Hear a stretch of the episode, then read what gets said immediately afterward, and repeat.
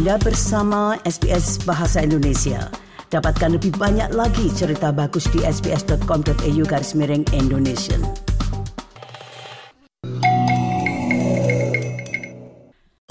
SBS SBS SBS SBS SBS Radio Anda masih bersama SBS Audio program Bahasa Indonesia. Selanjutnya kami akan angkat masalah biaya kesehatan yang menghimpit para pasien dengan diagnosa penyakit kronis sebagai akibat dari tekanan biaya hidup yang tinggi.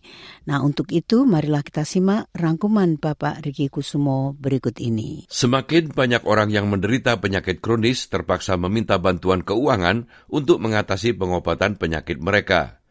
Meningkatnya tekanan biaya hidup membuat semakin sulit bagi mereka untuk bertahan hidup setelah didiagnosis. Berikut ini laporan tentang hal tersebut yang disusun oleh Alex Anifantis untuk SBS News.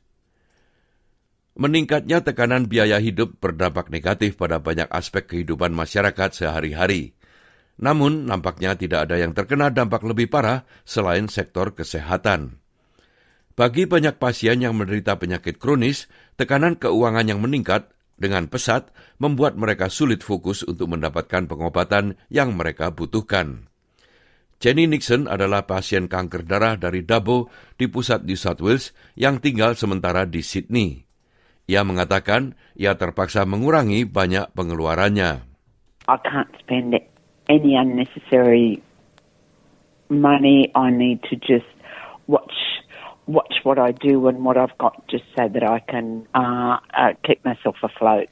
Jenny Nixon adalah hanya salah satu dari banyak orang yang berjuang untuk menyeimbangkan penyakitnya secara finansial dengan kewajiban yang lain.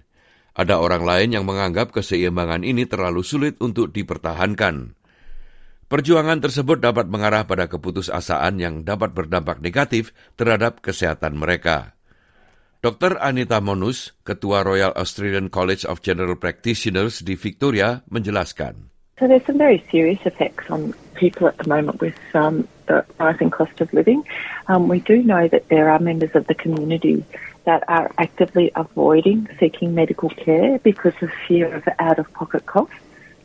We also know that that can go as far as people not purchasing medications that they need for their health care um, because they can't meet the costs of um, of living, of um, paying for rent, paying for all of their utilities and all of their food. So, uh, in some instances, we know that people go without not only medical care but medicines themselves. Dr. Munus mengatakan situasi ini juga berdampak buruk pada perekonomian. Now that's having a big effect on the community and on the health system because we've got sicker people needing more expensive care. Uh, we've got sicker people who are not able to work as well or uh, go to school or study and learn. And all of this really is not a situation that is acceptable in a first world country like Australia, where we have the right to universal health care and the right to be healthy. Salah satu dampak terbesar yang dialami oleh pasien di Australia adalah penerapan pajak gaji bagi dokter umum. Hal ini pada dasarnya memaksa pasien untuk membayar sendiri untuk satu kali konsultasi dibandingkan menggunakan penagihan massal atau bulk billing. Dr. Munus mengatakan hal ini berkaitan dengan perubahan yang dilakukan oleh pemerintah federal dalam menafsirkan layanan dokter. Up until two years ago, general practitioners were not part of the payroll tax system of general practice. It's it's very important to note that general practice does pay payroll tax, but only on its employees, which include nurses, uh, doctors in training, and administration staff. But there has been a way, a change in the interpretation of this law in the last two years, where we are suddenly having audits being undertaken, and a sudden new that tenant doctors are employees, and therefore payroll tax should be collected on the work that they do. Menurut Leukemia Foundation, kanker darah adalah salah satu kanker yang paling mahal untuk diobati, dan rata-rata biaya yang harus dikeluarkan oleh pasien berkisar antara 5 sampai 10 ribu dolar. Sebagai perbandingannya, biaya yang harus dikeluarkan untuk pengobatan pasien kanker jenis lain mencapai 2.500 dolar. CEO dari Leukemia Foundation, Chris Tanti, mengatakan mereka melihat peningkatan signifikan dalam jumlah orang yang membutuhkan dukungan mereka. Well, we, we know that we're, we're supporting people who, you know, if they were not getting our support, they would not be going to treatment. Um, so if, uh, you know, we provide accommodation services for people living in regional, rural and remote Australia and um, those services are free of charge and people often stay with us for a very long period of time, up to 18 months. Um, and it's free. So if, if they were having to relocate to the city to get that sort of treatment, they, they would be out of pocket, considerably out of pocket. Para penderita kanker darah terpaksa tidak bekerja dalam jangka waktu lama untuk mendapatkan pengobatan. 42 persen pasien mengambil cuti setidaknya tiga bulan, dengan 30 persen terpaksa meninggalkan pekerjaan mereka dan 50 persen tidak dapat kembali bekerja. Miss Nixon adalah salah satu pasien itu. Ia mengatakan ia harus berhenti dari pekerjaannya untuk waktu yang lama. I uh, have a two-year recovery, so uh, I had my transplant on the 13th of June this year. Uh, so I've got another uh, 20 months where I'll probably be able to work again. Tanti menjelaskan Yayasan Leukemia mempunyai rencana baru untuk membantu mendukung pasien yang berjuang untuk menutupi biaya pengobatan mereka.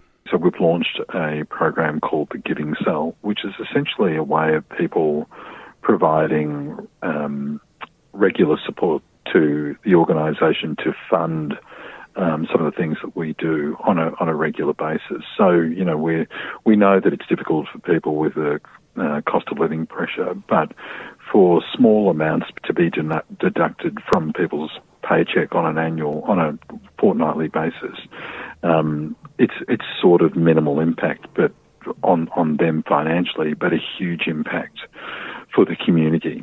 Dr. Monus dari RACGP mengatakan sistem kesehatan perlu direkonstruksi sedemikian rupa untuk memastikan bahwa masyarakat yang rentan terlindungi. It's vital that the way that we fund health ensures that um, sick and vulnerable and disadvantaged people are able to get their healthcare met. Uh, because without getting their healthcare met, they can't participate in work and study um, and in life in general. Demikianlah tadi sebuah rangkuman yang disusun oleh Alex Anifantis untuk SBS News dan disampaikan oleh Ricky Kusumo. Itulah tadi rangkuman tentang beban pengobatan terhadap pasien yang didiagnosa menyandang penyakit kronis. SBS SBS SBS SBS SBS This is SBS Radio.